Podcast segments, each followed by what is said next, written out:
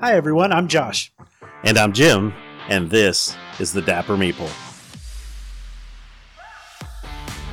This show is about our love of gaming, the games we play, and the gaming community around this passion. So pull up a chair, put on your Dapper Meeple hat, and join us at the table. Hey kids, remember, this is an adult podcast and may contain adult language. Also, Dapper Meeple hat not required. Hang on to your seats as the best little gaming podcast in Hampton Roads brings you the goods with the hidden gems of game stores around us. We'll also give you the scoop on what in the hell all of those board game terms mean so you can find the games you'll love. Plus, our positive spin on game reviews, some flying dogs, and how to give your TTRPG group the best pub crawl ever. All of that and more on this episode of the Dapper Meeple.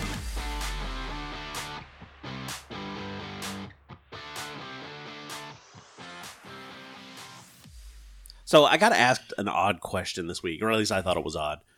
Somebody who was relatively familiar with what we do uh, asked me if we would ever give a bad game review. Um, I, I, I think that's a very good question. So, part of that though stems from the fact that we don't do that many game reviews, Right, we're on episode 14, right? And not every episode has a game review in it. So, you know, we are about I think at eight or nine at this point. Something like that, yeah. So, considering our collection is quickly nearing the hundred game mark, um, very quickly, I- I don't feel like we really have a a spot for a bad game at this point. Right, and that's why when we when we kind of came up with this podcast, a lot of the stuff like the naming conventions and what we call our different segments and stuff, that was one of them that I was real particular about. Like I call it games we play. Right. right? Because it is stuff that we've done. And I just don't think right now we've got room to do a negative game review, I, I am very picky about the games that I buy. right? I, I do I do a lot of research before buying games. Just that's the type of person I am. Uh, maybe we can talk one day about why board games are so expensive, but I feel like that's a whole nother Right. episode in and of itself. But I, I like to watch videos, watch gameplays, do do the kind of research. I, I don't back a lot of Kickstarters. I just don't Right. because I am I'm one of those people who just because it looks really good doesn't mean that I'm gonna like it. right. And right. I'm still discovering exactly what my tastes in board games are. I, I have a pretty good idea of the games that I like, but still there have been surprises along the way. So I, I don't really think there are too many games that we have that I would consider bad games. Right. That and like I mean, there's a lot of games. Like I think right now, if you go over onto Board Game Geek, they've got listed something like ninety three thousand games and expansions. Like that's a lot of games. That's a lot of games. Yeah, and uh, I mean, you hear so if you follow people like the Dice Tower and listen to their videos, you hear uh, Tom Vasel a couple times a year will be like, "Look, we get sent so many games, I can't review them all," Right. and that you, we got to call Tom up and be like, "You want to push a little bit over this Yeah. way?" I mean, that's a funny story. We could probably you know see about how to join the Dice Tower network because they do do That- things like that. But anyway, um, they there are always an excess of games because they are being manufactured and made and developed so quickly now that it's impossible for any even group of people like that to keep up with everything that comes out. right, right, But I will say they do because they do so many reviews. They do have a few bad ones, uh, and they they actually will do like a top ten segment every now and then of like games I thought were going to be great and they weren't, or Right. games that had a great theme but not a great game. That that kind of thing. I think a lot of it too is we don't exclusively focus on board games in our show. We do a little TTRPG, we do a little bit of wargaming. We're doing, you know, kind of expanding what we do. Um, we talk a lot about what the what's going on in the community itself and like some of the ups and downs and some of the news and stuff. So that could be another reason. Like I've listened to the guys, um, and they've got about I think they've got 14 episodes out now too or something like that. But the board game famous guys, Right. You can tell that they have got a lot of experience with board games. And there's some where they're just like, nope, I don't like that game. Yeah. You know, and I think from our our makeup is much more of a mix. Uh, because while I am more into board games than you are, you are much more from the like tabletop RPG side. Right, right, right. That's why there's a lot of things that I think that we do on here. Um, like this show was us putting it together. Um, that whole gaming community, I think there's a lot of crossover. So, uh, you know, I, w- I want to go discuss all of them. We definitely have a love for the board game. Board games have been around for a while. Do you know the first official board game that uh, we have in history? Is it Go? No, I've got Ur. Oh, The royal Uh, game of yeah. Ur. yeah, yeah, yeah, yeah. played in like Mesopotamia somewhere around 4,600 years ago. um, and it doesn't look bad. Like, I mean, I bet you could kickstart this thing and make it work. You know what I'm saying? Like, I'm reading through it. Uh, they were written on cuneiform tablets by Babylonian astronomer in sev- uh, 177 BC. Irving Finkel was able to decipher the rules. Two players compete to race their piece from one end of the board to the other. The central squares were also used for fortune telling, which, all right, cool. We get to we get to play board games, and I find out if I'm going to get married ever again. Sign me up. Sign me up. Two birds, one stone kind of thing. Right? These Mesopotamian dudes had it going on. They figured this out. Well, they were busy like planting crops and shit. They didn't have time to waste with you know. Well, you know, they were trying to live. Whatever, man. All I hear is excuses. But then you, you know, you there's been I mean I can't tell you how many times I've read like stories where there are archaeologists who like have come out of tombs and stuff or have, you know, dug up like dice. Like there's 20-sided dice that existed in ancient Egypt. Right, and I think that goes back to uh, what we talk about the importance and the benefits of gaming. Like it's more than just a a way for people to just spend time, but it, it really brings people together, Yes. like around the table and through different experiences. I mean, that's been around for, I mean, forever. obviously Yeah, a while. yeah, because I mean, we we trace like you know tabletop RPGs back to like storytelling. Mm-hmm. you know the way that rituals traditions and things like that were were passed down for generations through that interactive storytelling medium. And it's the same thing we like strive to experience now. So it's we want to see that sort of community and build that sort of community. So it just makes sense that it's been around for a long long time. I was going to say as far back as we've got recorded history. right. So I just I- so I don't think we're ever gonna I don't think we're gonna get to the point where we're gonna do a negative game review. Like if there's a game that we just don't want to play, we just won't play it. Uh, Yeah. We have a shelf full of others that we need to play. we, so we have a lot of games we should talk about that we enjoy that I don't know that we uh, maybe one day we'll run out of other things to talk about and we'll have to do a games we don't like episode. But I don't know about you, but I would prefer to talk about a game that I do enjoy yeah, than one that I don't. right, right. I I know that there's there's so much out there on the internet that is just horrible clickbait. Like, do you think this game sucks too? Why would I? Why would I come watch that? So I know that, like I said, we've backed the uh, the Marvel Zombies Kickstarter, and I can't tell you how many videos I've seen of people like, "This is ten reasons why you should not back this Kickstarter." But in every one of them, the guy starts off with like, "Well, I'm probably going to back it, but here's why you should." the fuck are you? Get out of here, you clown! So, yeah. I don't know. I was asked the question, and I kind of thought about it. I was like, "Are we just are, are we just a really overly positive group of gamers here?" And maybe we are, um, but I'm okay with that. Like again, we've done nine reviews. There's nine good games out there, so I feel like I feel like we're starting off good. Yeah, I I- think that until we run out of good games to review, which I don't think would ever happen. I mean, and sure, there. I feel like one day we're gonna have games that are mediocre. Yeah, yeah, yeah. I feel like we've had a couple of those in our games we play segment, or at least there's been the way that we rank them. There has been components that have been like, eh, they do what they're supposed to, but they don't Yeah. really excite me, Yeah, right? So I, I think that's kind of probably the closest we're gonna get to bad review. Yeah, yeah. So do I. So do I. But we should be able to get a lot more gameplay done. For the last two weeks, uh, we have been in the garage building a custom gaming table. Uh, we looked around for a while, and the design that we picked, um, I found online. I liked kind of the overall design. We've changed it as we've gone on. Uh, it'll have like the TV in the center for like TTRPGs if you want to display maps or something underneath there. We've also got like boards across the top so we could just play a board game up on top of there or set up something on top. Um, it's it, like looking back on it, I think like it's a pretty good piece of engineering for us. Yeah, I, I think we did. We've done a good job so far. We'll definitely put some pictures up because I've been photo documenting as we go.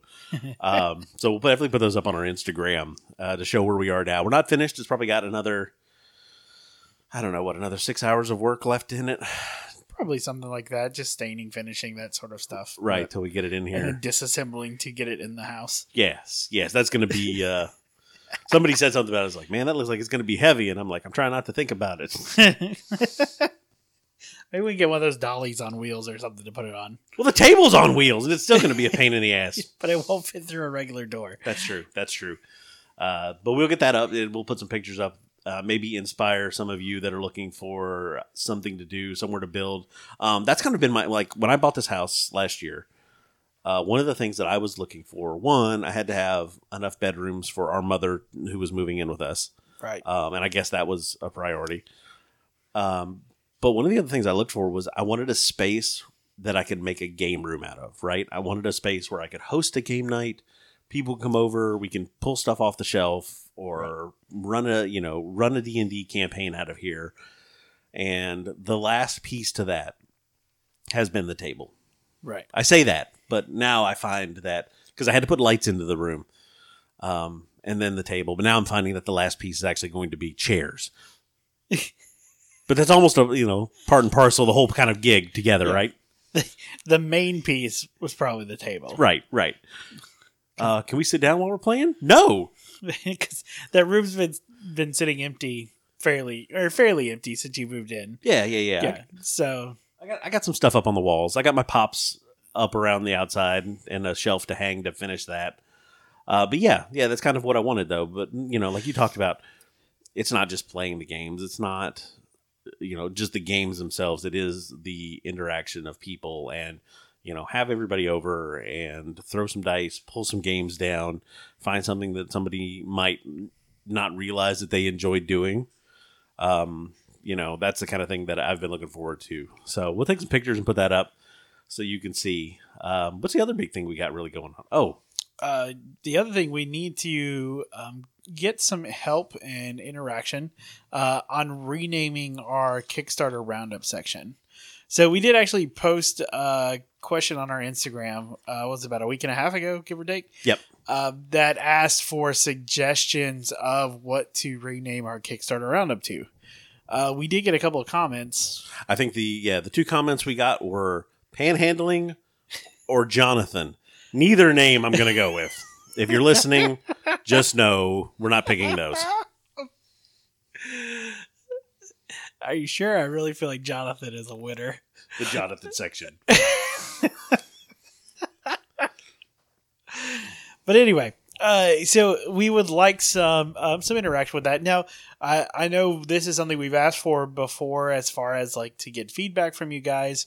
Um, very specifically thinking of our know your character segment, Right? um, and we have not received a lot of that. But we know we have a lot of new followers on Instagram um, and our other social medias, so we definitely want to hear from you guys. We want to interact with you, so feel free to um, pop off some suggestions. Um, uh, hopefully, better than just a first name of someone. right. The whole and the whole thing behind us renaming the Kickstarter segment is when we first started this, Kickstarter was kind of our go-to for where new projects were coming from. And with our, you know, trip to PAX this year and looking around, there's other sites out there that are competing with Kickstarter Yep.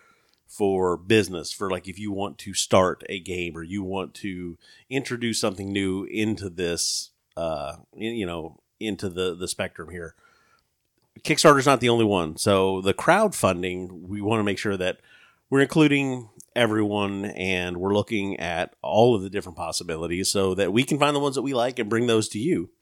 And maybe, you know, you find a game. I know somebody was I saw a comment that we were the reason that somebody backed uh, Heroes of Barcadia, Right. uh, which is coming out this year, hopefully soon, which just looks like a fun game to begin with. Um, well thought out. Like who who hasn't who has ever made a drinking game and didn't make all the pieces waterproof? Like that is a stroke of genius that should have happened a while ago.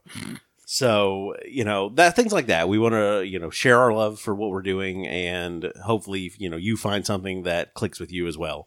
So, if you've got any ideas for a crowdfunding segment for the name, um, feel free to shoot them to us. If we do use your name, well, we'll tell you we'll send you some um, some Dapper Meeple swag. We've got some lanyards and pins and stuff around that uh, we're kind of working on on our marketing side. Uh, but we'll definitely send you something uh, as a thank you and show our appreciation for you know you getting involved. Yeah. So, all right. Well, let's get on with the rest of the show.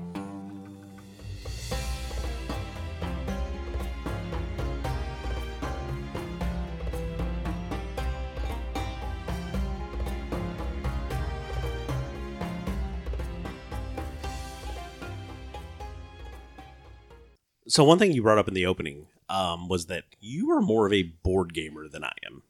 Right. Um, I know that you kind of came into this. We've talked about it um, more from the board gaming side when you were in college around that time. Um, I was not because one of us was smart enough to go to college and the other one was not.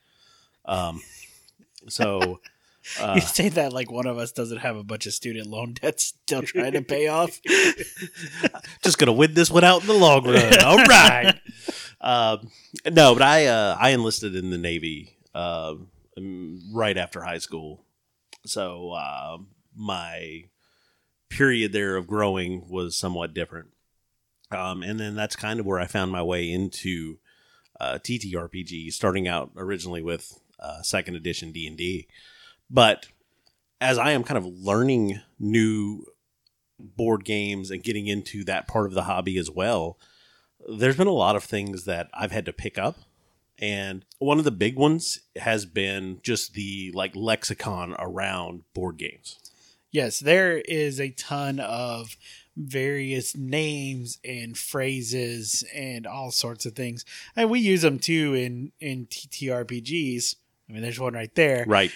that it's the same thing. You you just have to learn what they mean, um, what they describe. Uh, we use them in our gaming uh, reviews of the games we play. We talk, we bring some of these up. Uh, we talk about them with our Kickstarters as well. Um, there are some broad categories that kind of describe board games.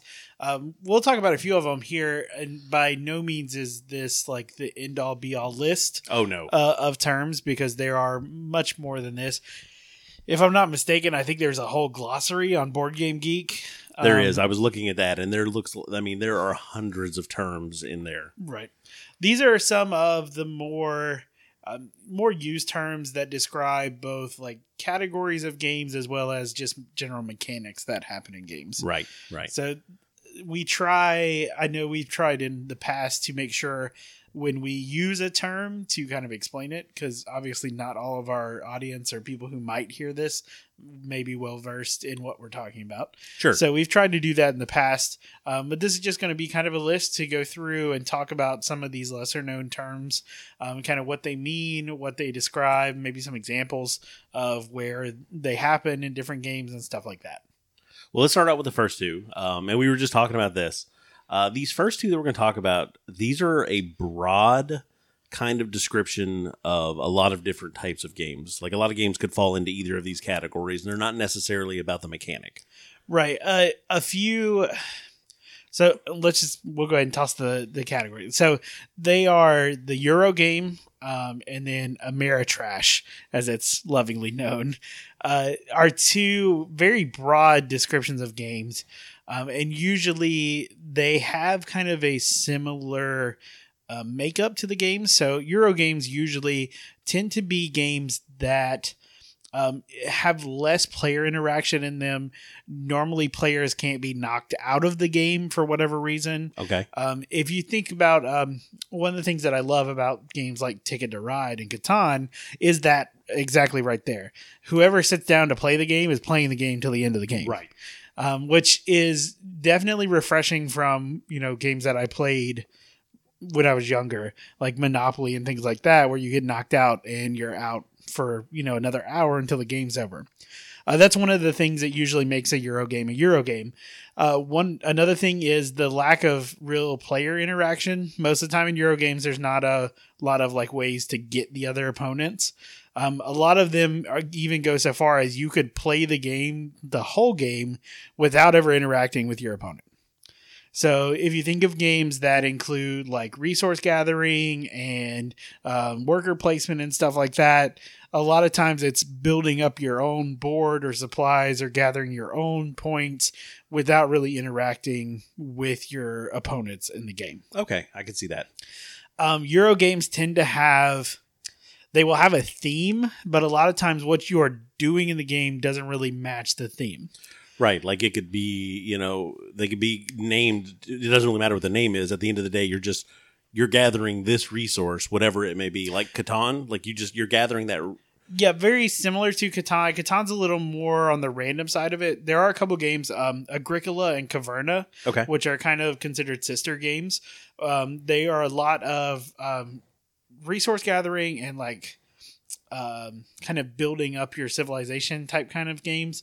Uh, and it's very much you're just like picking the space you're moving your dude to, and you're getting the thing. You know, one space will be your gathering crops, one space will be your raising livestock, but you're still just moving the guy to the space. right, right. That space doesn't So- necessarily have a name or anything crazy like that. Some a lot of times Eurogames teams tend to have where their theme doesn't really translate into game mechanics. Okay, Um, which is not to say that's a bad thing. It's it depends on where you sit on how you like theme in your board games. But that just tends to be a more more Euro style of game. Uh, then you get to um, Ameritrash, which is was lovingly coined by people who love Euro games. okay. Um, originally, it was just this is the American style of games. Um, I figured as much. It's kind of sounded like they were somebody was taking a jab. yeah, yeah, absolutely. But um, I th- I believe that most people from that camp have lovingly accepted that as the term. We're taking it back, baby. Yeah. So uh, this these tend to be much bigger, kind of theme heavy games. Okay. Uh, a lot of these have dudes on a map, um, that kind of thing. They are usually like table spectacles. Right. I got you. Um, so other things with these, they usually do include a lot more player interaction. Um, it is not necessarily a game where the players are in the game till the end. Like there is player elimination and things like that. Much more common in this this type of game. Uh, these games include, uh, like I said, mostly dudes on a map, stuff like uh, Blood Rage, Rising Sun. Um, that kind of series of games is really these. Right. Uh, there are others that, I mean, just really kind of anything that is really theme heavy. I was going to say, so something even like Risk would fall into this category. Yeah, absolutely. Clank, any of those that we played. Um, definitely something that is more um, like your the theme actually translates more into the gameplay. Okay. Uh, is is what I would say falls under this. Now these are in no means like hard and fast rules. Uh, because there are games that kind of blur the line in between them. okay. um, and those are affectionately known as Euro trash games, um, which they tend to combine elements of both. Um, there may be like a, a more theme filled element with that kind of players play throughout the whole game. So that's again, these are kind of just broader ca- categories that refer to different games. Um, it's not something that is very specific because you can have two Euro games or two Ameritrash games that, while they still fall under those broad terms, they can be two completely different games. Right, right. So this is really wide open. Like I said, this has less to do with so much of the mechanic and just kind of more of the style of game that was Yeah. coming out. Like personally, I tend to lean more towards the Ameritrash games. Mhm. Uh, I enjoy uh, theme greatly in my games, Yeah. and I enjoy that that theme being translated into game mechanics as well. Right. I, I'm not opposed to a Euro game. Some of them, though, especially when you get into the like the marketing style games, which we we actually don't have any. um, but those type of games, uh, the ones that I've played, tend to be kind of dry, Yeah. uh, and it's just really not my style. Right. Yeah. Yeah. Um, but not to say, obviously, it's not a bad thing if that's what you enjoy. I mean, more power to you. Uh, I just enjoy. I enjoy the big splashy games, the ones that look cool, the ones that their mechanics are cool. They do things that make you feel like you're part of whatever that game is doing. Right. And that what I found is that I kind of lean more that way as well. Like give me the good minis, give me the flashy theme, give me the asymmetrical, you know, I get to decide who I'm going to be because they do this thing, you Yeah. know. That's kind of definitely been more my style. And I, I think coming from a, a TTRPG background, that makes a lot of sense for me. Yeah. Because, you know, a lot of that is about storytelling and stuff. So I'm going to do the same thing on your damn board game. So I think that's one of the reasons I was drawn to things like Cultivate and uh, the Lord of the Rings Yeah. uh, game that Journeys we, in Middle Earth. Journeys in Middle Earth. Like I loved that was a campaign in a box. Yeah. You know, but it was very much you choose your character because they could do these things well Yep. and kind of offset each other in the party. So yeah. So those are just two kind of general categories. In case you hear those kicked around, uh, that's what they mean, but they're not necessarily like I said, it doesn't cover everything. Yeah, it's it's definitely not hard and fast rules. Um, it's more of this game is kind of kind of fits in this camp over here. Right. But then we start talking about specific mechanics. Yes. and this is where uh, when you watch reviews or you see people talking about games on Kickstarter or on wherever you kind of take in media and you hear them refer to certain games with certain rules, it's usually referring to the mechanics in the game. Right. right. So, um, just to start off, if we say this game is a deck building game, um, you know, there are a lot of questions of, okay, well, what does that even mean? So, deck building, for instance, uh, is a term that can be kind of broad, but in general, it usually means each player starts with a small deck of cards that is usually uniform. Uh, there are some variations in it depending on if you have like asymmetrical player powers or something like that. But either way, each player starts with a small deck of cards, and your goal is to add cards to that deck by either buying or defeating monsters or whatever um, to build that deck into something that is better. right. So Okay. there are a couple of very common um, deck builders out there. The probably the granddaddy of all deck builders is Dominion, Yeah. um, which I don't think you've probably ever played. I've seen it and I just yeah. Yeah, so Dominion um, can be very can be very dry, um, but now it has I don't know probably like fifteen expansions. It's crazy. Um, there are probably hundreds of different combinations of cards that you can get um, to actually be building the deck. Uh, but one of my favorites actually is um, a fairly newer game that we talked about is uh, Moonrakers Yes. um, has deck building in it. Um, and really, it's all about taking the cards that you have and then using those resources to buy better cards, buy better things to make your future turns better. got it. Got it. Um, usually there's some sort of goal, whether it is gaining victory points in the deck or trying to complete objectives or something along those lines. But the same thing that is across all deck builders is really using what you have to make your deck builder better. So you are building your deck. Got it. So how I know we don't really discuss it here, but that is very different from say like a trading card game or a collector card game. Like Yeah. So uh, most games that are like trading card games or collectible card games, usually you come to the game with a deck built. right. So you're Um, talking Magic the Gathering, Right. Yu-Gi-Oh, Pokemon, those kind of games. The difference the difference in that would be if you are drafting to make those cards or if you're using like a sealed pool or something like that, you know, specifically Magic the Gathering thinking of that. Yeah. But while you are playing the game, you are not building your deck. Got it. So that is kind of the big difference. Whenever you actually sit down to play those games, you sit down with a a deck that you've already Right. I was gonna say you already have it put together. For the deck building games, you sit down and during the course of the game, you are actually Improving making those deck. decisions and building your deck as you go. Worker placement. I hear this one a lot, and I think we've played a few of these. Yeah. So uh, one of the ones we've played actually is uh, Raiders of the North Sea. Yes. uh, which it actually takes the worker placement like usuals and kind of tips them over a little bit, which is cool. Um, but worker placement usually just uh, in a broad definition describes a player taking their action by putting like one of their workers, so it's usually a meeple piece or something like that, on a certain spot and taking the action or resources from that spot. Got it. Yeah. So it's very simply that you are choosing a place to put your worker. Okay. So one thing that Raiders of the North Sea does that most do not do is that when you you place one worker, you get to immediately pick up another worker and take the second action as well. So that was a cool little feature when they came out with it because normally you place your worker, you take the action, and that's that's all you get to do. Um, with worker placement, you do get the benefits of trying to block opponents from taking certain actions. There are usually only like a certain number of spots for certain actions. So that kind of thing is always in in those types of games. Um, but there are all sorts of um, variations on this. But very simply, if it is a worker placement game, your actions as a player, or at least part of your actions, are going to be choosing spots to place those workers. Got it. Got it.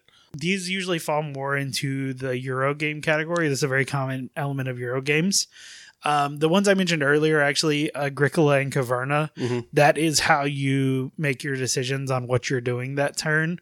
Um, again, Raiders of the North Sea and um, also Paladins of the West Kingdom, um, they are all like have this kind of same element in there with of the worker placement. I mean, it's a very popular element, and a lot of games have begun to move from this being the main element of the game to being like a sub part of the game.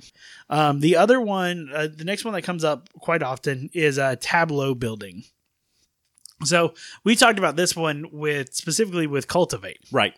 Yep. So normally in tableau building, each player has a board in front of them that is different from everyone else's. Right. Right. Um, it will have some sort of pattern or something like that on that that you're trying to fill. Um, so in cultivate specifically, you're trying to fill up your board, which is your compound, with different types of followers. right. There's yeah the four or five different types of followers you can bring in. Right. So on this, they usually there is a shared pool of resources in the middle, uh, whatever it is. Um, another common one that is on this is called Azul. Azul. Yep. Yep, the tile laying game. So there is a common um, pool of tile in the middle that you get to choose from to help build out the tableau that you have in front of you. Right. And then once the round is over, the turns are over, then you tally up what you have based on how you have built your tableau. Um, now, there are some really cool variations on this uh, type of game. Uh, specifically, the um, the castles of Mad King Ludwig are really cool, uh, where you're actually trying to build like the interior of a castle. Um, there is a combination version of that where you are actually building a castle with the neighbor on each side of you. Right. Um, so that that is really cool. Um, so they they have taken this element which has been around for a long time, and a lot of games has really kind of worked with it and massaged it and made it into something a lot cooler than just trying to fill up a grid on your board. Now a lot of these are that they end up being more competitive type games because you're all competing for the same resources. Yes, this is usually definitely a competitive um, element or a competitive mechanic in that kind of game. Okay. because usually everyone has their own objectives and board that they're trying to do. Uh, it's very rarely is a um, is able to be worked into cooperative. Right. But in that case, there are some games that do include different elements of these in a way that like one person has to solve this tableau in order to like further the goal of the whole group. Right. So okay. that that kind of thing does exist, um, but normally this mechanic is found in like a competitive type game. Got it. So speaking of that, let's let's go to talking about competitive and cooperative. Okay. Yeah. So that obviously these terms are pretty well known just across the board. It it just makes sense what they are. Um, but when it comes to gaming, you have cooperative and then what is called semi cooperative. Um, so the difference there is in cooperative games, it's very straightforward. The team of players is playing against the game. Got it. You are trying to do whatever the objectives are, win the game, that sort of thing. Um, these games, uh, really, pandemic is the one that kind of really turned things on its head when it came to this. Um, really, kind of set the set the mold for what it means to be a good cooperative game. Got it. So Semi cooperative. Are we talking something like Nemesis, where Yes. So semi cooperative usually lends itself to having what is called a traitor mechanic, where one of the players is actively trying to um, work against the rest of the group.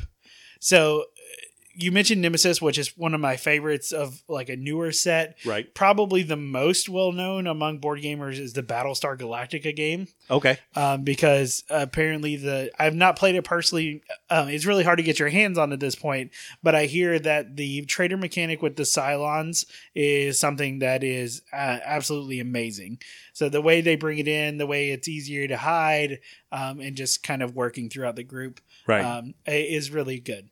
So usually, what this traitor mechanic has is a one player will get a objective that is a secret objective from the rest of the group that has them sabotaging the mission in some way. got it. Got it. Um, so in Nemesis, for instance, your secret objective can be anything from make sure player number one does not make it off the ship to make sure that the ship explodes and you're the only one who survives like things like that and the game is is cool because it facilitates that in different ways nemesis specifically like every time you check the engines you do them in secret That's right. so you're not allowed to show the other players so that way if you are the traitor you can actually make them malfunction and no one will know unless somebody checks behind you Got it. Yeah, yeah. um, so things like that really um, like I, I like when they include those kind of things in, in the game mechanics.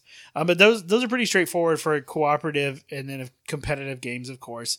Um, but those tend to lead into an, another kind of game element, which is common in those traitor mechanics, and that is social deduction. Yes. Yep. We've So- talked about a couple of these. Um, oh, what was the the night tower or the clock tower? Help me out. blood on the clock tower. Blood on the clock tower. Yeah, Blood on the Clock Tower. So that is a that's a rather new kind of it's a, gr- a great social deduction game that I don't think has the popularity that it should because of printing. Right. I think they've had trouble kind of keeping up with demand on it. Um, but everything I've heard about it seems to be really, really good. There is a much more common one uh, that is known as Secret Hitler. Okay. I've heard Um, about this one. Yeah. Yeah. So that one is still widely played online.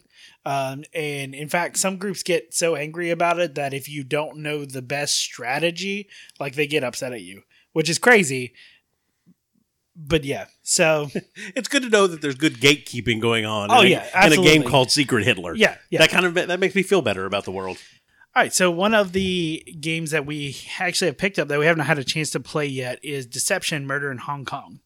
So in this game, you are one the roles that you get are either the detective or you can have um, the actual person um, who is the killer. You can be a witness to the murder.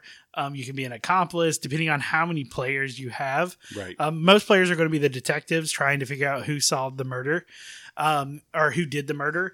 But each player has in front of them like four or four cards of each set. Uh, four of them are like weapons, and then four of them are um, like I think they're like locations. I again, we haven't had a chance to play yet, but I've watched a few videos on it. It looks hilarious because you are trying to figure out who the murderer is, and there are accusations being thrown around because everybody can see the cards in front of everyone else. Right. Um, the person who is kind of running the game is like the forensic specialist, so they can't really say anything as as far as like what it was or who it is.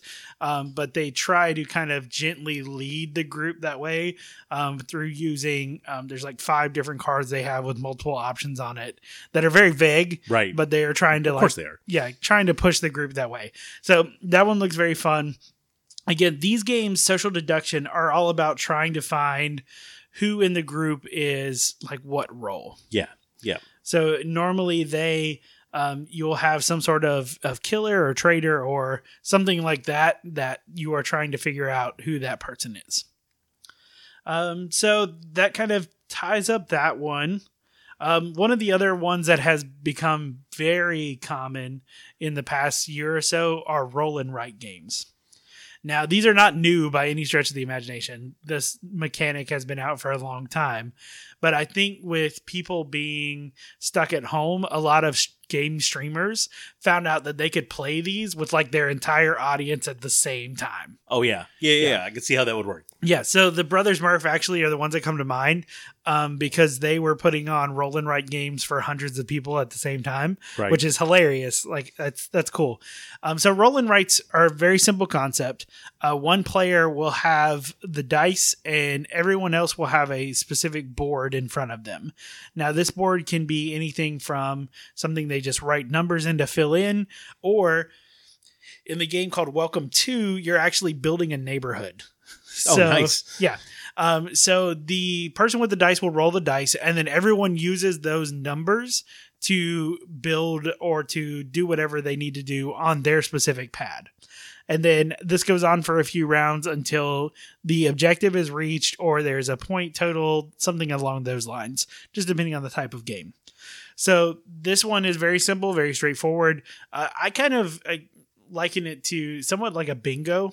If you if you think of kind of how bingo functions, you have the one guy pulling the balls like up at the front, and then everybody else uses whatever number letter combination that was, and then goes down on their list to see Fill in their own Yeah. board. Yeah, yeah. it's very similar to how this is. Obviously, it's not the same. There are a lot more room for creativity and like being able to make decisions. It's not just hope you get lucky and have the letter and number that was pulled. Got it. Um, but yeah, so that is that one. Uh, one of the other ones that I really want to talk about are legacy games. Yes. Now, my, I think my first experience with legacy games was Clank Yes, that we played. So we have the Acquisitions Incorporated version of Clank Legacy, which, from what I can tell, means the legacy games are the ones that each board ends up being different eventually. right. So legacy games are usually usually meant to only be played a certain amount of times. Okay. Um, and what that means is there are elements in each game that change as you're playing the game. So every playthrough or every session of this game, there is something that affects future sessions. So it can be anything from the board itself changing through means of like putting things on it, taking things off of it, Right. something along those lines to adding new rules or new elements to the game, which is very common in like the Pandemic Legacy series. Right. Um, it could even be adding whole parts to the board. Right. So Right. sections that were not there the first time you played, maybe new areas that are now on the board.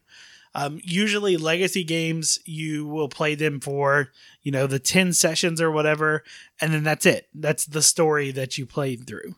Um, one of the reasons why a lot of people have problems with legacy games because they feel like you're it's tough to get your money worth out of a game for that.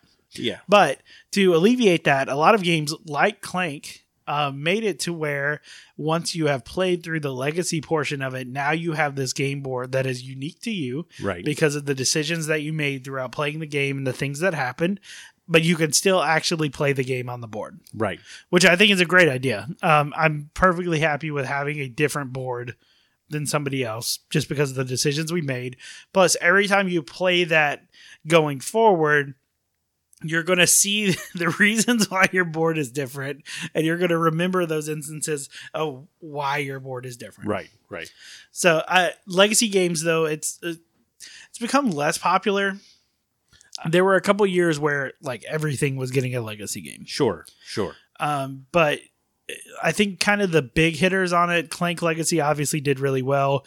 Pandemic now has had three legacy versions. Right. Speaking of which, we still need to get season zero to the table. Um, and there was one that came out from Stonemaier called Charterstone Yes. uh, that a lot of people really enjoyed. Uh, it was a true legacy game though, where like once you played through those ten sessions, that was it. You were done. There was there was no more game to be played. Box So- it up, hang it on the wall. they they actually sold a refresh kit for it.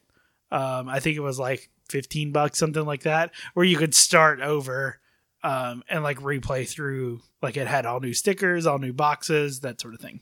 And I, I can understand like the apprehension to that. Like I bought this game and we played it and we had our fun with it, but now it's kind of like, what am I going to do? Hey, for fifteen bucks, I'll let you do that again. Like, I think part of it though was there was no way to to see all the content. Yeah.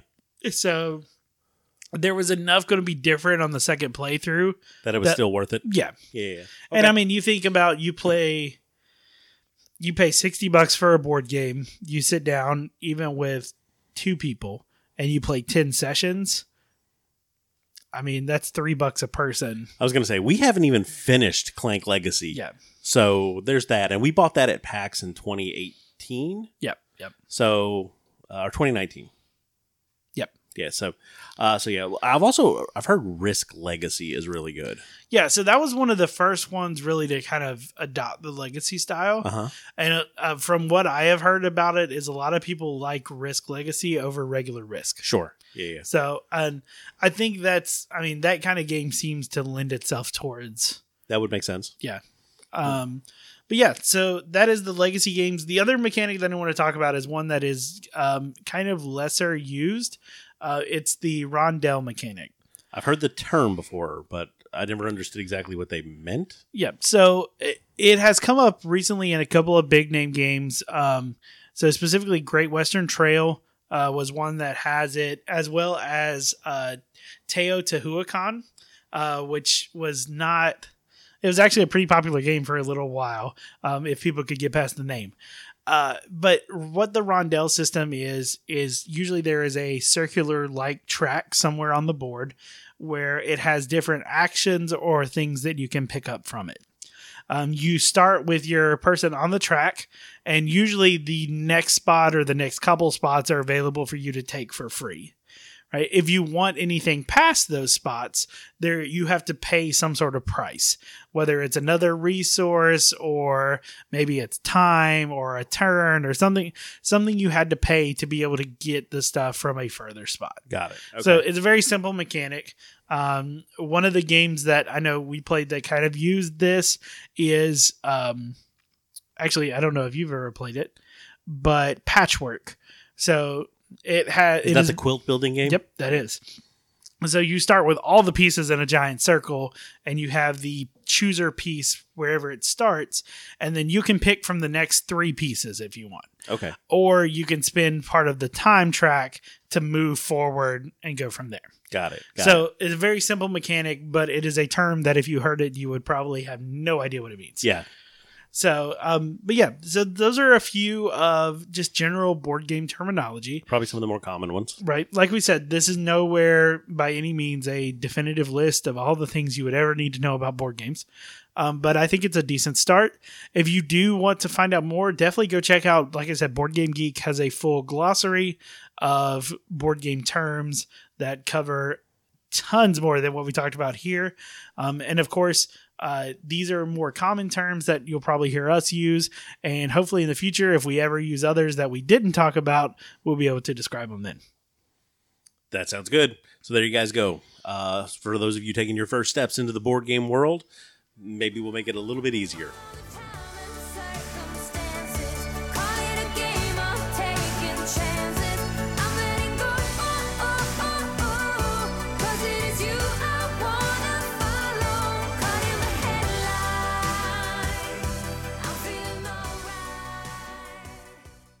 So we're a Hampton Roads podcast, right? Like we record out of Virginia Beach. And when we talk our local game stores, we are talking about the area around us. Now, we've often encouraged you to go to your local game store if you're looking for stuff. Um, you know that you can find it cheaper in a lot of other places. Right. But um, keeping these game stores open, I think, is a community thing where sure you can order whatever you want on Amazon, but I mean, and if that's what you need to do um, for affordability, totally understand. But I mean, go to your game store every now and then and throw them a couple bucks. Show up at their play events, you know, especially if they're running them. Support that stuff.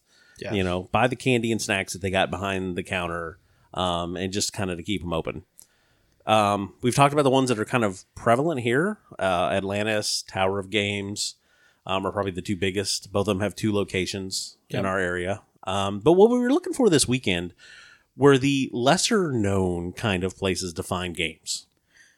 Right. So we we did a segment uh, early in the podcast about the game stores in the area, um, very specifically ones that we actually went around. We went to all of them. We did a couple events at a few of them, just to kind of learn them, talk about them, give them you know a little bit of kind of press on it. Uh, one of the things we didn't realize is that there are a lot of stores in the area that do not tout themselves as game stores. Uh, until very recently, where you actually were up in the Hampton area Mhm. and happened to go to a store looking for some paints, right? Yeah, I needed a I needed a new brush uh, for minis. Yep. And then stumbling in the shop, you realized that first of all, the place was huge. Second of all, there's a lot of gaming stuff there. Right. There's a lot of stuff that I would not, and, and from the name of it, and we'll talk about it here in a minute, it didn't jump out at me real quick that, oh, this is an actual game store. Yep. Uh, so we did, uh, we took a Saturday and we drove around and we were looking for the Hampton Roads hidden gems of game stores. And we found several that really were, there was some surprising stuff that we found. Yeah. Um, and definitely some kind of an interesting uh, kind of mix of what's out there and what's available. Yeah. We also found some, of course, that were not not great. Right, right. Some and some of them just cater to something else. There was a couple Yeah. of the comic shops that Yeah. I thought may have some gaming related stuff. If they did, for the most part, it was magic and it was very specific.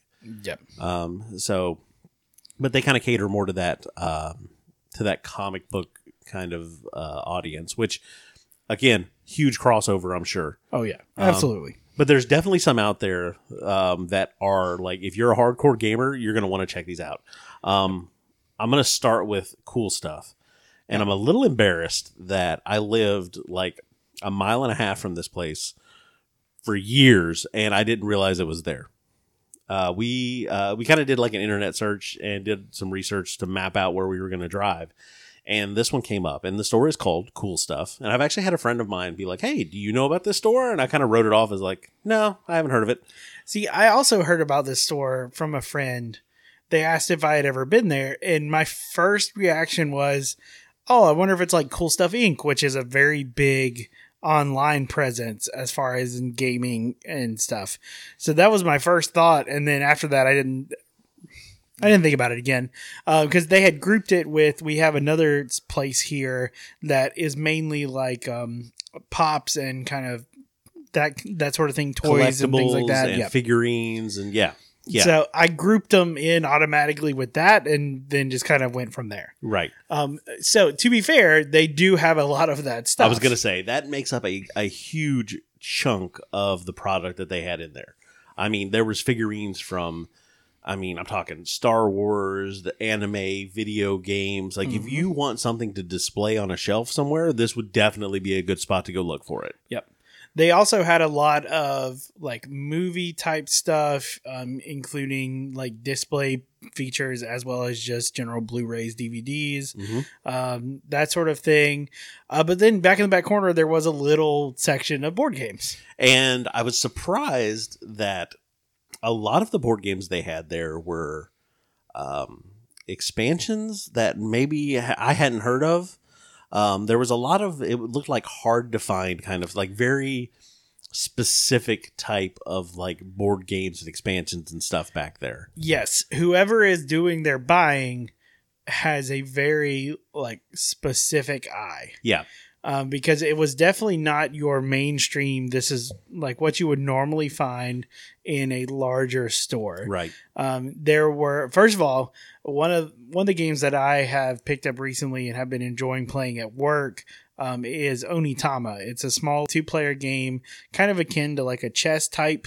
Um, it's very tactical, that sort of thing. Uh, they had not only the base game, which I was unable to find anywhere except for online, um, but they also had all three of the expansions for it, including the one that just recently came out, Right. which is is rare to find one of them. Much less all three of them together. Yeah, exactly. Yeah. Yeah, they're definitely when I spoke to the uh the girl that I checked out with up front, she said that their game guy um, specifically looks for a lot of those types of games to get his hands on so that I mean it's kind of the obscure game like you said that a lot of people can't find or something they're looking Yeah. for. I know I picked up a expansion to Rising Sun, Right. um, which is a game that we've had. I think it was the first game that we did in our games to play segment. I think so. Um, so now we could play it with six people once we get a table to play it on. yep. Um, but yeah, it was really like I like the store. Like if you're looking for something, and you're having trouble finding it or you want an expansion, I think this is a good place to start looking. One of the big things too is that they are expanding. Right. They did just get the, the space next to them as well.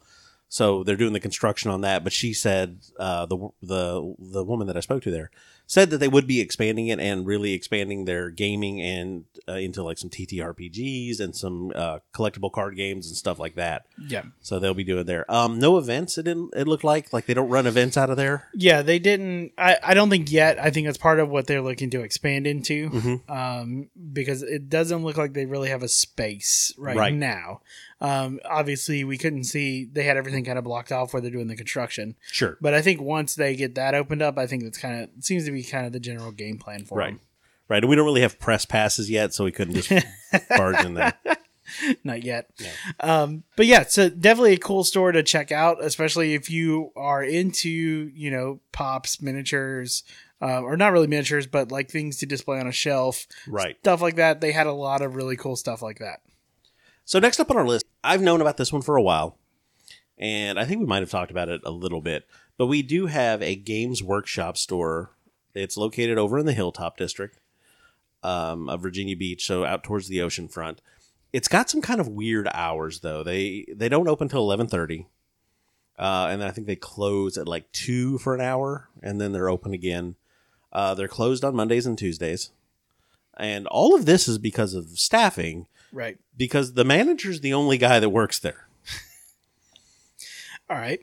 Um, yeah, I actually haven't been over to this one. I've seen it Yeah. um, being over in that area, but I haven't actually been inside of it.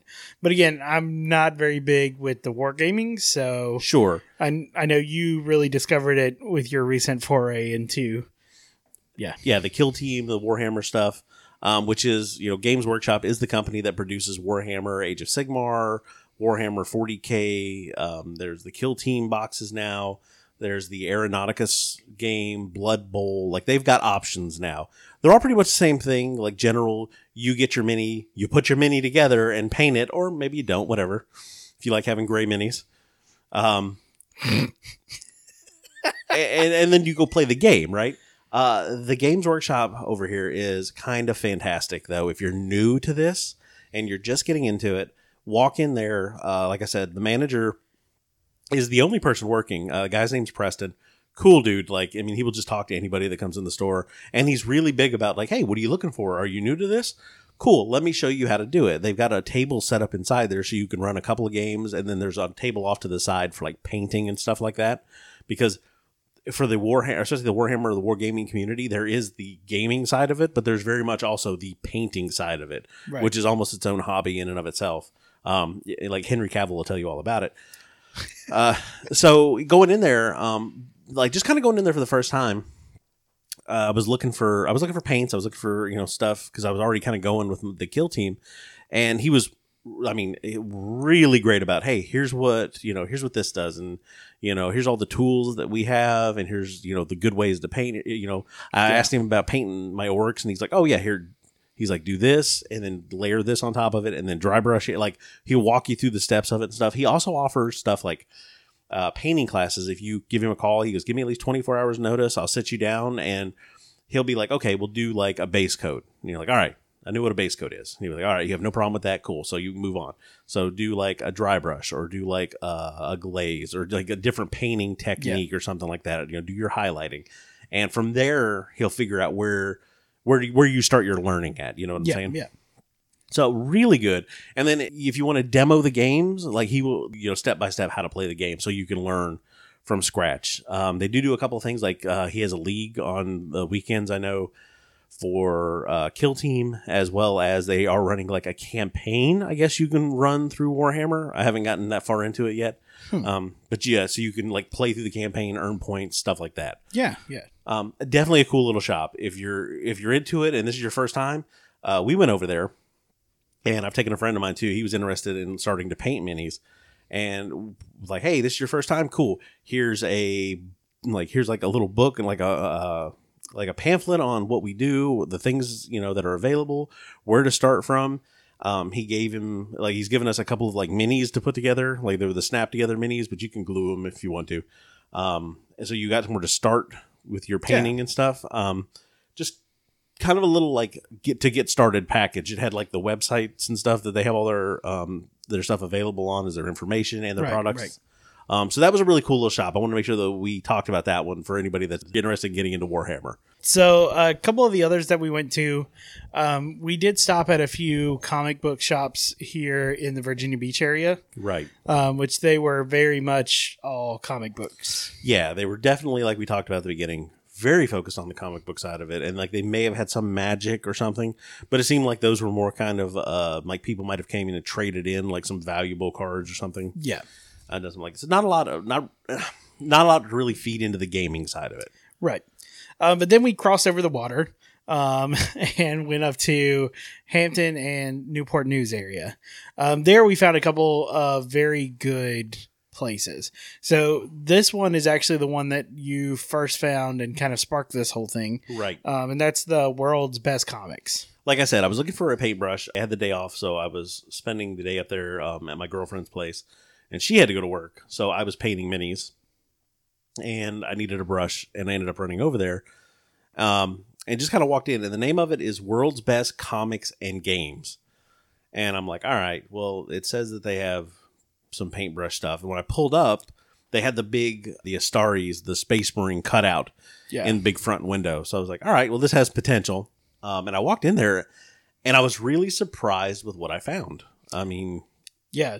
Um, first of all, the, the space is huge. yeah, it's definitely a lot bigger on the inside. Yeah, it's de- uh, but they have so much uh, just product everywhere.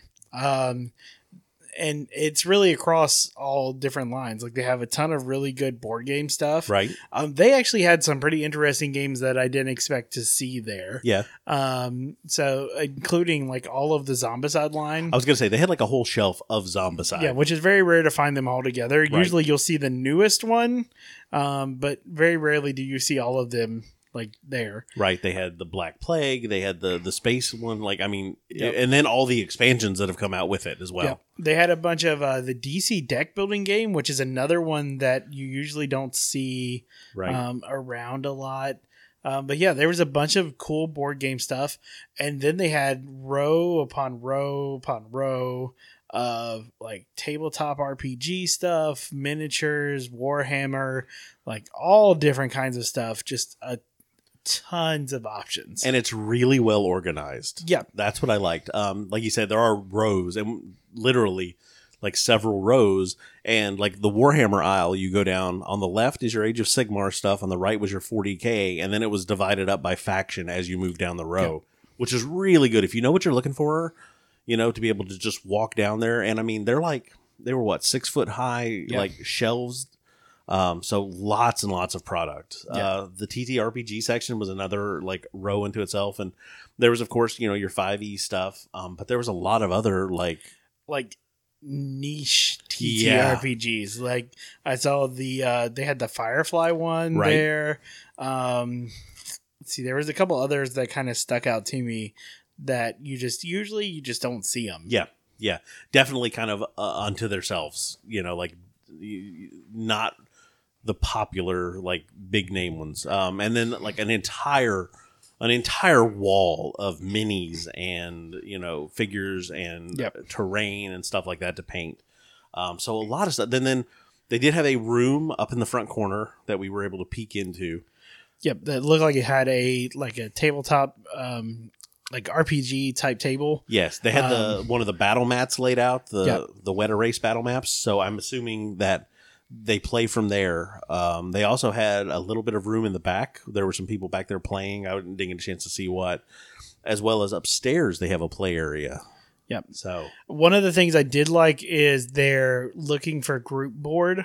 yes, Uh, that was really cool. So they have a going back to their play area. They have a large, like two whiteboards put together, basically, that people could come and like write notes and stuff on yes, yep, of like what they're looking to play, or whether it's like an RPG game or there were people looking for Warhammer games. There were people looking for like just to play Yu Gi Oh with other people. Like so, any type of game you were looking for people to play, Um, you could put that on there. I even saw somebody had done like a full printout of their D and D game they wanted to run, yeah, um, and had stuck that up on there, which was really cool.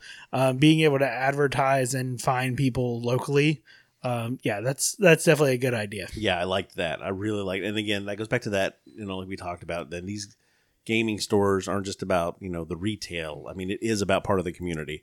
Yeah. Um, that was really cool. I really like that. And then, then there was a note on there too that I mean, every at the first of the month they clear that board. Yeah. So it keeps it from getting cluttered. And you, if you're still looking, I guess you go back. So Yeah, Um, I know that there was and there were some like cards and some business cards and stuff in there, which we might have left a few of our dapper meeple. So, if any of you are joining us from Hampton right now, welcome. yeah,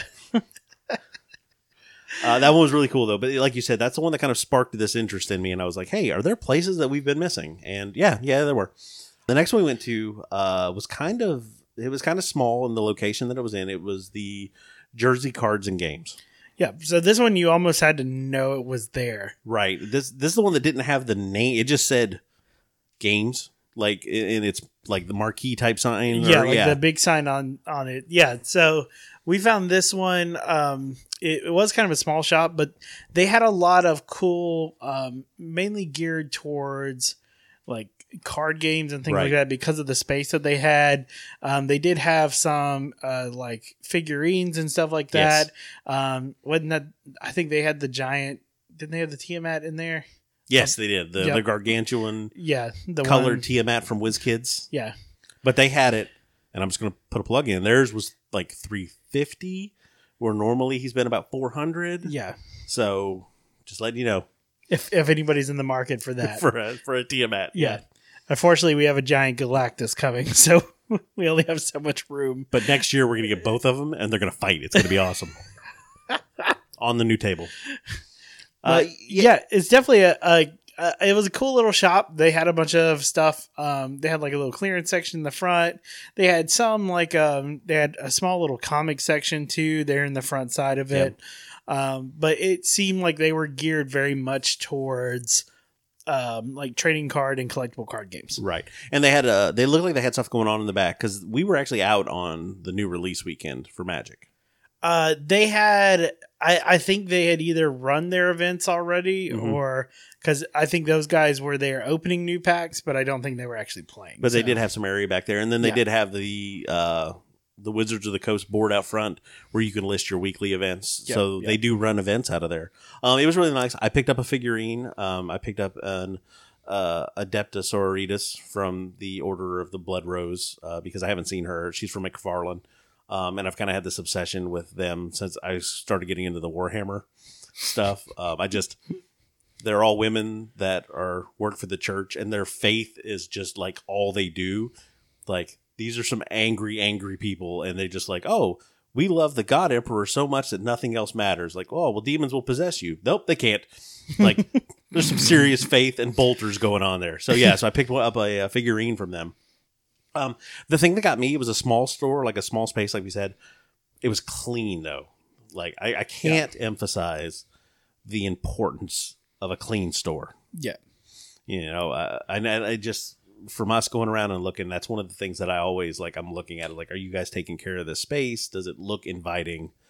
You Yeah. know, It, it was definitely full.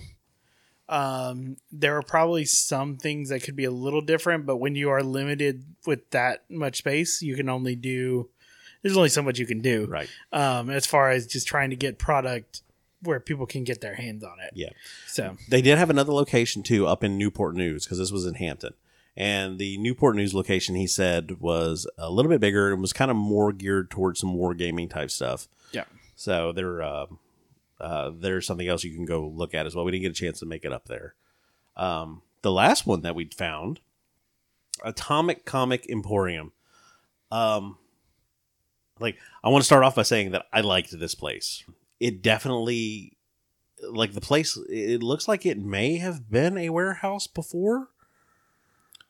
I, I don't know how to really describe it. It was very like tall, very industrial type ceilings, um, and it looked like they had like first of all it, they had a lot. They had a lot of comics. They had a lot of comic memorabilia. Yeah. They had a lot of statues. Um, like there was a lot of like tchotchke stuff hanging from the ceiling. The, the helmet display that they had. Right. Yep. Um, like the place, it looked a little messy, but it, it, it felt like it kind of worked for them.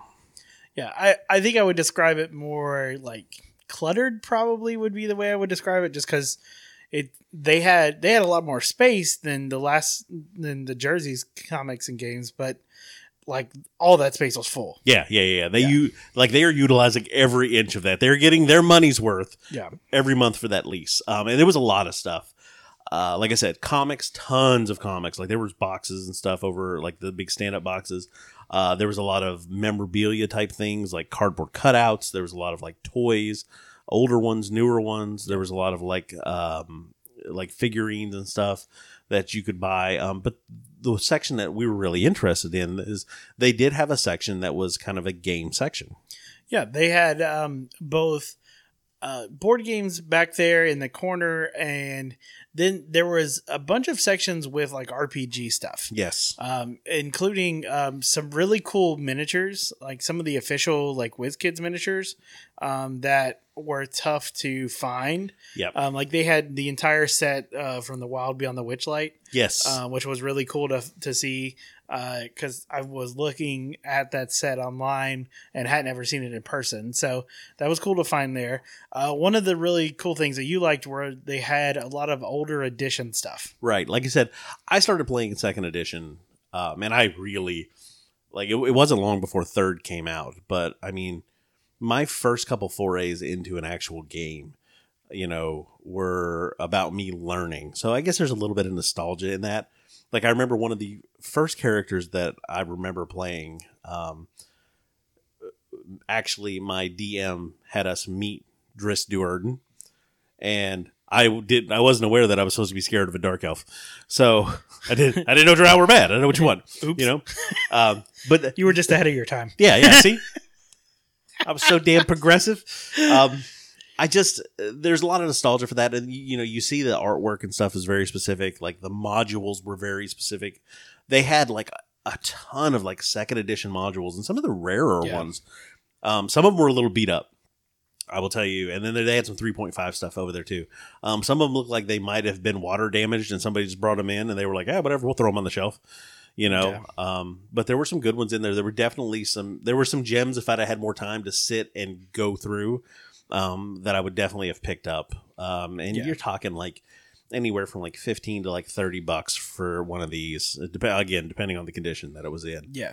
um, so definitely they were used and stuff, but that was kind of cool. There was also a lot of, um, again, there was a lot of TTRPGs that were not as popular. I know they had a big section for Starfinder, Right. which is I didn't think was that popular. I, I want to say that's based off of the old 3.0 system. I think it's a D20 system, Um, or is that one the new five? Was that the 5e one? yeah, that's the new Pathfinder edition that came out, uh, where they they changed So it 3.5. Yeah. Um, so that was cool. Um, and then there was a lot of little stuff on the side. Like there were some older games as well. Yeah. um, and you could tell like the boxes had been around a while, and you know, um, but it was definitely worth it. And they did have some fifth edition stuff. They did have some Magic the Gathering in there. Yeah, they actually had a, a large selection of singles. Yes, Um, there was a full like wraparound case. There were some vertical cases as well right. that right. had a ton of uh, some rarer singles as well. Um, they like all the cases were like locked up tight. so, uh, but I did see them like customers would go like they would find what they want and then go ask for them. right. and then they would go and unlock Pull the case for them and stuff. So, um, the one thing they did, one of the rules that I thought was interesting that I hadn't seen before, uh, each card had a price tag on it, but they made sure to have a sign that said, "Hey, we'll we're going to check the price before we sell it to you, just to get the most updated price." Yeah. So I thought that was pretty interesting because um, usually you don't see singles priced. Yeah. They're just kind of sitting there because obviously you're going to get whatever market value is for them. Sure. Yeah. Yeah. but yeah so it was um I, I i thought the store was cool they actually did have a pre-release event going in the back While we were there, yep. yep um which seemed to be i mean they had about 10 15 people there I was gonna say they had they had a pretty good little section open for game table back there. yeah there was another room as well like back towards the back right corner. The one with That- the beholder hanging over it. Yep, that also had a bunch of tables in it. That uh, there wasn't anybody out, but a pretty good, substantial gaming space. Yep. So and it looked like they ran events weekly, things like that. So I mean, definitely go check them out. Um, yeah, so this was like I said, our trip around Hampton Roads to see if we could find some of these hidden gems, and I think we did pretty well with it. Like I will definitely be revisiting some of those stores yeah, no, Um, absolutely. And going if there's something that I need or something that I'm looking for or just need to go back. You know, uh, game stores are my happy place. So um, if I need to go visit one, I know where they are now. Yep. All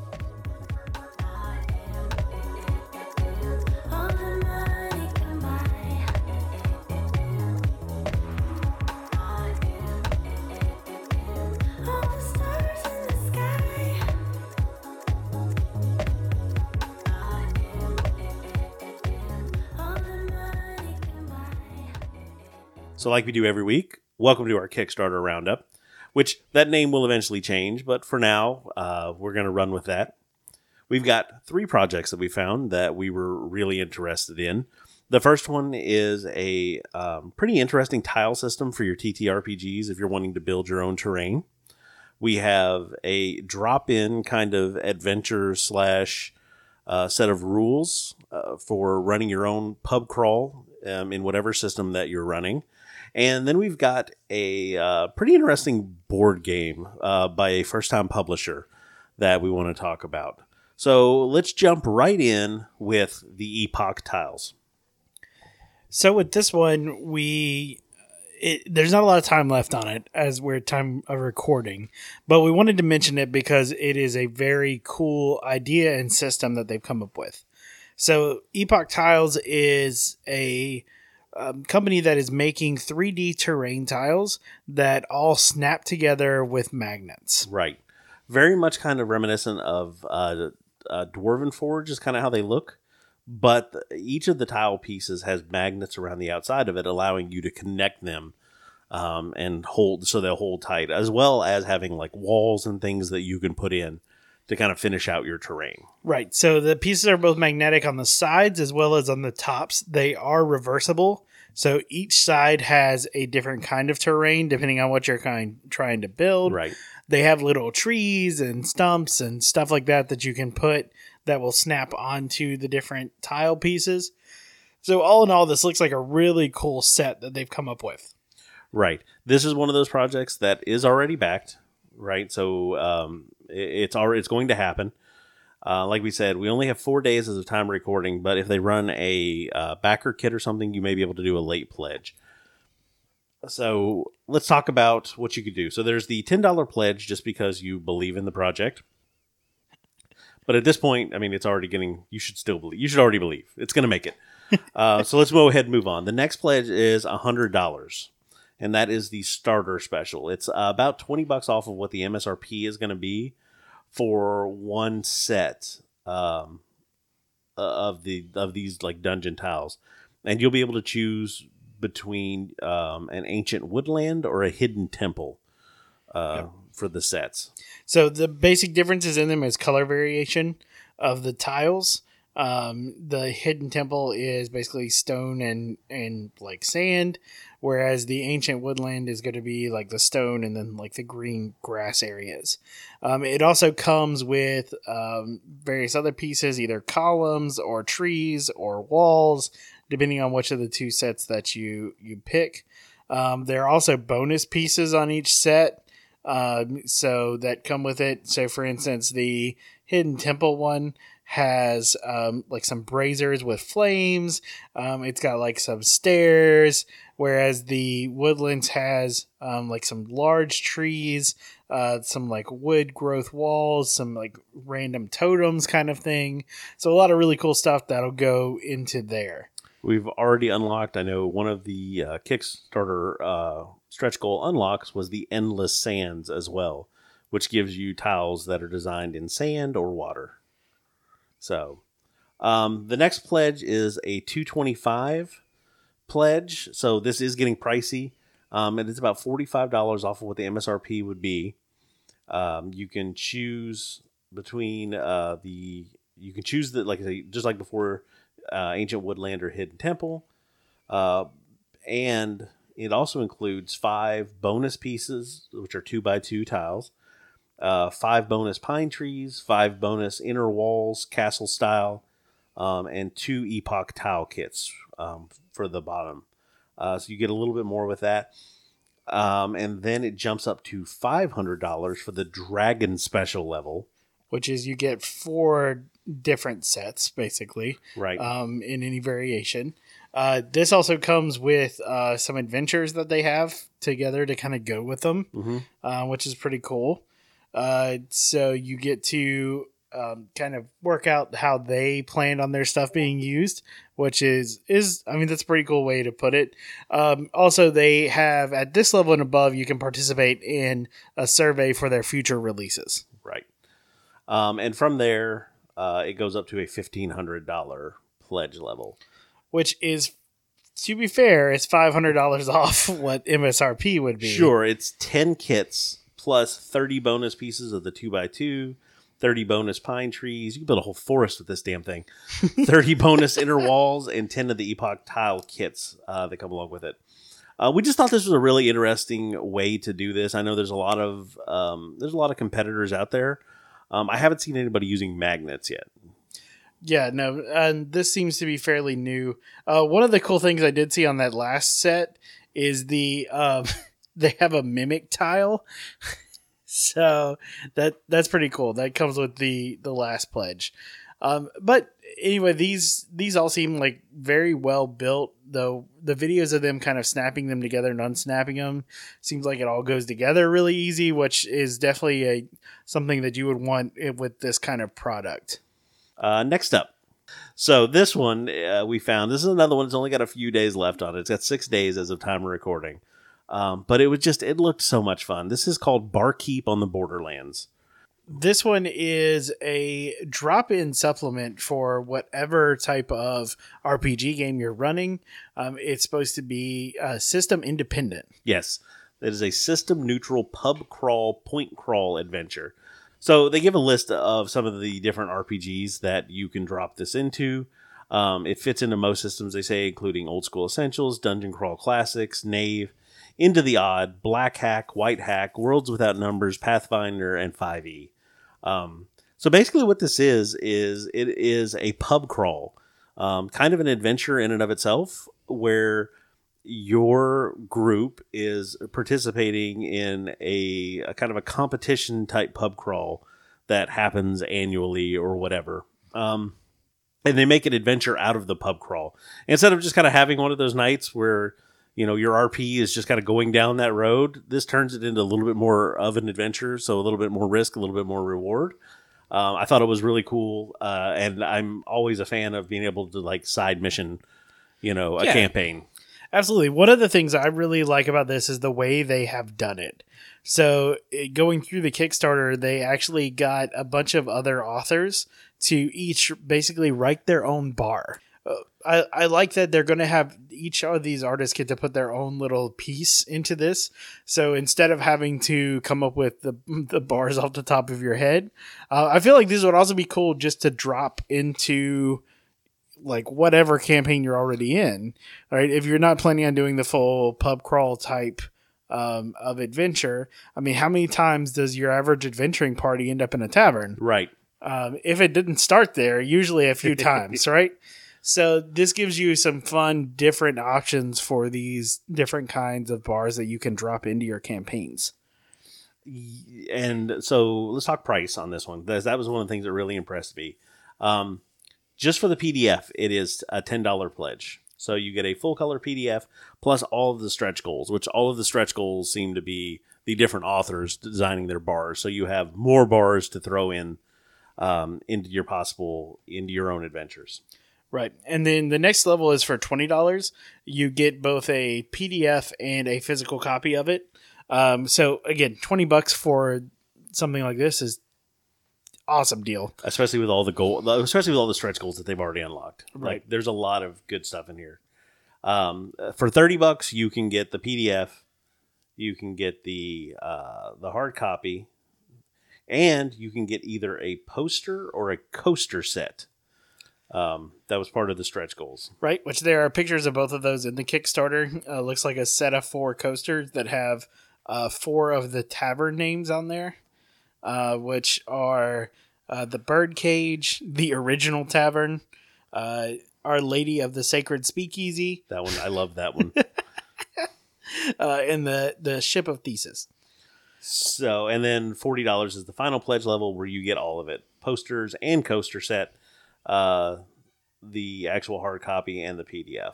Um, kind of a cheap supplement to be able to throw into your stuff, which it looks entertaining. Uh, I would definitely, definitely be interested in this. I'm I'm probably going to at least get the PDF on this one for uh, just for my own campaigns. Right. So I mean, for for ten dollars, like I said, uh, almost every campaign has a tavern in it. So this gives you options upon options of taverns to use in your campaign. Right, and they're all unique, and it looks good. Yep. So let's move on to one I'm excited to talk about. I found this one as we were just kind of like going through uh, different game Kickstarters. This one is called Dogfight. It is a 2v2 biplane board game that's all about communicating asymmetric information in real time where the enemy can hear everything you say. So the game says that it's good for, I think it says two to five people. Um, but really, they say this game shines with four people. You and your partner are in a biplane, and apparently, for some reason, you're dogs. because it's called Dogfight. Right, right. I get it. Yeah. I get it. Um, so that's what the artwork is. Uh, so you are uh, flying as a pilot and a gunner, and you have to relay information as a pilot, like, "Hey, I'm going to turn left. I need you to shoot right," um, just to try to get that information to your gunner. Um, but the other, the your opponents are sitting right at the table with you, so they can hear it. So your communication can't be just plain, you know, you shoot here, I'm going to do this. Yep. You have to find ways to send that message without the other team knowing it's coming and being able to react to it. That part of the game seems to be what is the most entertaining part. There's a couple of videos on their uh, Kickstarter uh, page that uh, talk a little bit about the game, and then there's one where they kind of do a gameplay walkthrough for it. Right. So this game has 26 days to go. So there's still plenty of time to hop on this one um, and go and check it out. They are about halfway to their funding goal, um, just under half. So they're they still need a little bit of help to get there. Uh, this does seem like an exciting game. It's a first time publisher, like we mentioned before. Uh, but the artwork on it looks really cool. And like you said, the the idea behind having to communicate information to your partner without actually showing them because you're not allowed to show the cards you have in your hand to to your partner. You can only communicate to them using whatever you want to do. that's up to you to figure out. I think that's the beauty of this game is you have to get creative to be able to talk to each other um, and be able to be successful. So uh, this game, you can, if you're interested and you want to go try it out, you can find a copy on Tabletopia or the Tabletop Simulator. So this game, of course, has the one dollar pledge where you can do a dollar now, and then when the pledge manager comes out, you can decide which way you want to go on it. Um, the actual first pledge level for to get the game, um, they still have some early bird copies left. Mhm. So they have about sixty as of time of recording. Uh, Twenty six dollars gets you a copy of the game, Right. uh, which is a pretty good price. That's for a game that is mostly cards. Um, it does have a cool little like cardboard plane miniatures Right. which that you get to put together.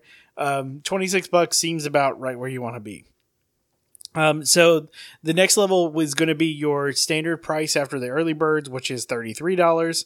Again, still not terrible for what you're looking at doing. Now, this doesn't include shipping, like most Kickstarters don't. So we would have to see that what comes out of that when the pledge manager comes out. Right. Because that's one thing to point out that this is coming out of Australia. Yep. Um, the next one is you can get two copies of it for forty-seven dollars. Uh, which i again, if you think this is a game that you would enjoy and possibly somebody else, uh, definitely a chance to grab it. That puts you at only spending twenty-three dollars, give or take, for per copy. Yeah. Yeah. So that is very good. Um, that is Uh, that's the early bird bundle for the two copies. Um, and then we we keep going down. The next level that they have um, is one copy with all the unlocked stretch goals, and you get your dog's name entered into the game's manual Hall of Heroes. Yeah, it's one of the flying aces. Um, so I know that I have people out there who are like dog lovers, like the type of people like I don't want to have children. I have a dog, and if that's you and you like board games, maybe this game is something you want to look at. Do you want to immortalize your beloved pet in the Hall of Heroes of Dogfight? Well, here's your option right here. It's about forty-seven bucks, um, but I thought that was pretty cool.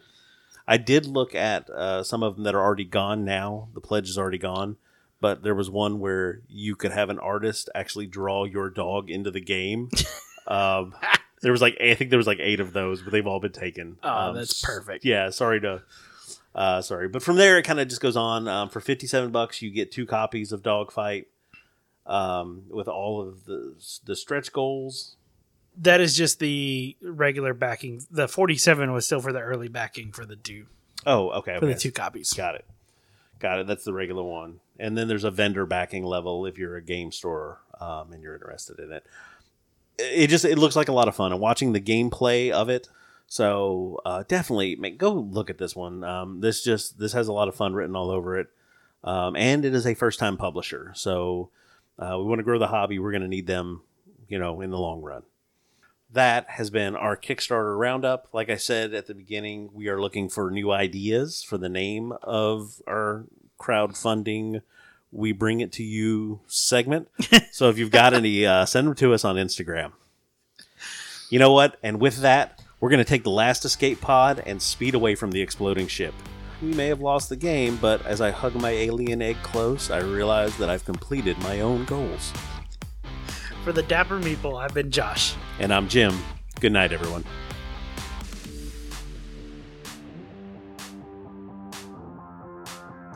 Thanks everyone for sticking around and listening to our show. If you enjoyed it, let me ask you a favor. Follow us and leave us a like wherever you get your podcast. It really helps us out. And if you have anything to say back to us, you can find us on Instagram and Facebook by searching for the Dapper Meeple. On Twitter, our handle is at the Dapper Meeple, or email us at dappermeeplegaming at gmail.com. And as always, we'll save you a seat at the table.